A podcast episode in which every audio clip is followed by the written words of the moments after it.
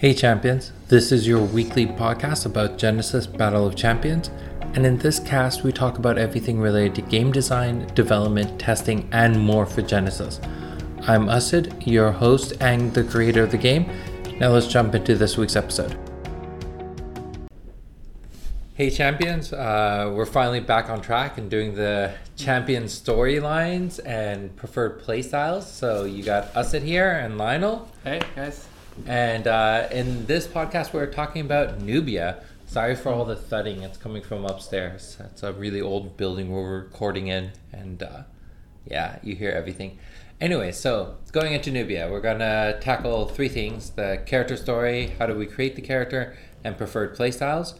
So jumping into the character story. Um, and again, all of these are on a high level. Eventually, we'll get more proper written stories out there. But Nubia grew up as a child of a farmer. So her father owned land, her mother um, tended to the animals, and she helped her father uh, do all the farming. And from their farmland, they could always see the castle that was off in the distance. So Nubia grew up, grew up being envious of the king and everyone who lived in the city and wanted to be one of those people. Uh, and then...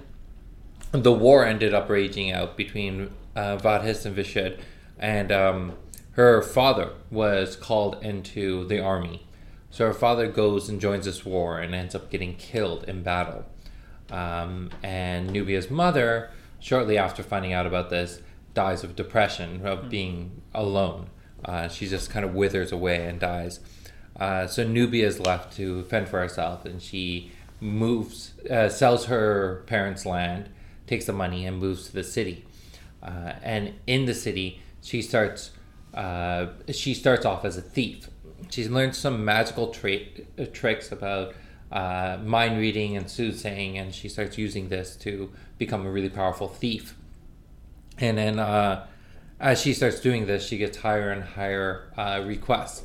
And eventually, she ends up hearing about a book, the Book of the Damned. Uh, the most powerful spell book in all the world, uh, with the ability uh, that people couldn't even dream of. So she decides to go on the venture to find it herself. Uh, so she starts, you know, reading people's minds, trying to figure out information that they know, and she finds finally gets a bit of information that's actually truth, uh, which is that the book's hidden somewhere in the south. So she starts traveling from Vadhis south, and encounters this giant tower that's in crumbles and is in ruins. But there's something about it that resonates with her and tells her to go towards this. So she starts, she enters the tower. And as she starts climbing the staircase, the weirdest thing happens. So the tower is in the middle of this complete desert area with some rivers and marshes and stuff like that. But it's more or less in a uh, desert. And uh, as she starts climbing out and she starts looking out the window, The tr- there are trees there that wouldn't weren't there before, and the ground's more lush that wasn't. And she as she gets h- taller, higher and higher into this tower, uh, more of the world around her becomes more alive, even to the point that as she starts climbing up steps, the steps that she couldn't see before as she was further down start becoming visible, as if they were being created out of nothing. Um, she finally gets to the top of this tower, and there's this power that's resonating within the room. Uh, and as she tries reaching out towards opening the door, uh, the power is just so strong that it kind of knocks her unconscious. And she hears this voice in her head that's, uh, you know, it's kind of childlike, it's very sweet, and it's like, no, I'll take care of you, don't worry about anything. And Nubia ends up waking up, and she's in this middle of this library. Uh, and the books in there are very archaic, but at the same time, perfectly preserved. And as she looks out from the windows, uh, she knows she's in the same place because how close she is to the ocean and stuff like this. But at the same time, uh, she feels like she's in a different time frame. Um, and then this figure comes out from behind the shadows, and uh, it's this young, youthful woman who um, is there. And they start talking, and Nubia says that she's here trying to find the Book of the Damned. Um, and this other character um, tells her that, you know, she has it, but no one's allowed to have it. Uh, and they end up, Nubia is persistent and really wants it, and eventually starts attacking this other person. Finds out that this other person is a very powerful witch, and if you haven't figured it out, it's Kendra. Mm-hmm. And the two of them go in this all-out battle, and um, Nubia is about to attack Kendra, and Kendra, as a last-ditch effort, jabs her fingers into Nubia's eyes, blinding her. Um, and Nubia, in Resort, casts what we know as cognitive restrictions, and that's what's happening in the art of that card. Mm-hmm. She ends up reaching into Kendra's brain and kind of just tearing it to shreds, uh, driving her wow. insane and really wrecking with her memories and her timeline and all this kind of stuff. Mm-hmm. Um, so the battle resolves with both of them just being wrecked. Nubia, the soothsayer who can see into the future, is now blinded. Mm-hmm. Uh, in an ironic twist, and Kendra, who is... Um, this really powerful witch, is now driven insane and can't control her abilities. Uh, Nubia kind of gains consciousness and uh, can't see anything, is stumbling around, and she feels this power that's drawing to her, and she ends up uh, reaching for the Book of the Damned and opening it up, and she gets absorbed into it, and she's now pulled into this other space, this other time. So at this time, did um, did Kendra have uh, her conduit at this point? No, so we're going to get to that. The conduit is, Kendra's conduit is the Book of the Dam, mm. but it only becomes a conduit after it's opened by Nubia. Uh, uh, so Nubia opens the book, goes into it, and is in this other dimension where she's kind of floating. Uh, this is the Aether. And in the Aether, there are five mythical beings that have been suspended there. And that was the goal of the Book of the Dam, to take these five mythical creatures and suspend them outside of time and space in the Aether.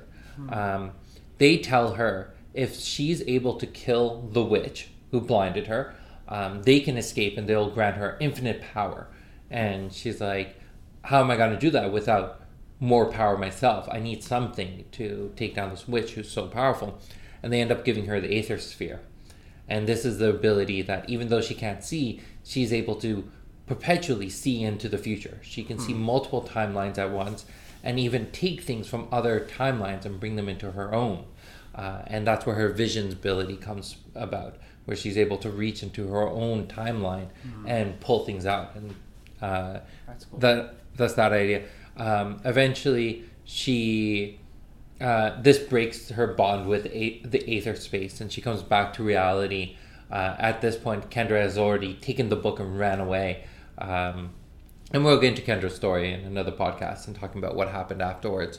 Uh, but now Nubia is on this quest to kill the witch. Mm-hmm. And the goal here is so that she can unlock these monsters and gain the infinite power that they promised her. Oh. So that's Nubia's story arc. Mm-hmm. It's fairly long, um, but she plays into so many other the story arcs as well. After gaining the Aether Sphere, she returns back to the kingdom and... Um, Using her powers, she ends up climbing the ranks, and now she is the king's most mm. trusted advisory. Um, and she's able to see into the future. She was the one who convinced the king to keep Raha on. So um, in another timeline, she saw the battle between Raha and Malik. She saw all this happening, and she used that knowledge to convince the king to um, rescue Raha, to... make Raha into the soldier. So even though Malik's dubbed the first champion, in reality Nubia is, but Nubia doesn't let others know until mm. after Malik's already revealed his powers. Um, Nubia is the one who tells the king to graft the demon's arm onto Raha. Mm. Uh, so all of this is wow. Nubia's machinations, really. She's the master. To get to where she wants to be, which is killing Kendra.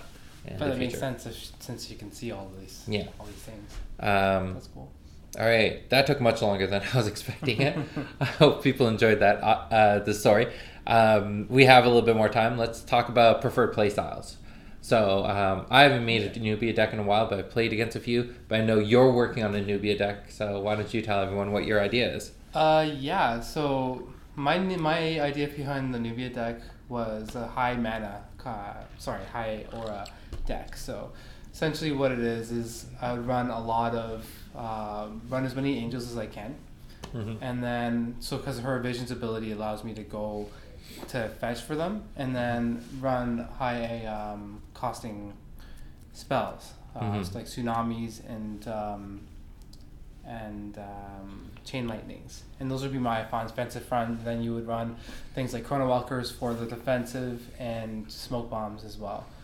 Um, so yeah, it's just that's generally how I would want, just like monsters mm-hmm. and heavy like heavy damage cards. Yeah. So that's um, what I do.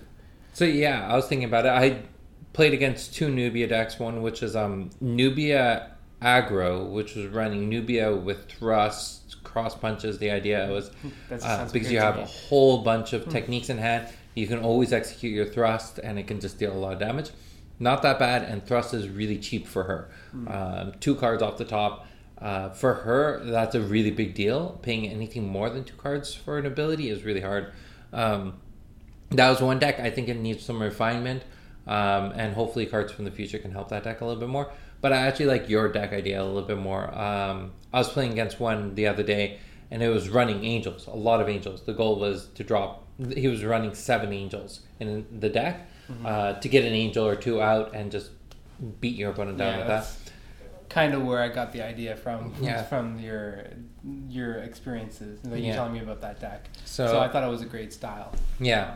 Um, um, my only caveat to that is if you're going to do that, uh, you need to play the other side of it. So have abilities that keep your angels alive. So holy walls, cognitive restrictions, air shields, stuff like that. Mm-hmm. Because uh, it's just so easy. Uh, Raha and Idris can easily knock out angels. Uh, so uh, find a way to keep them alive, because the more they invest, if they come up and they're like, I'm going to bolt shot your angel, I'm going to holy wall it, and then now they're out of bolt shot and you stop your angel.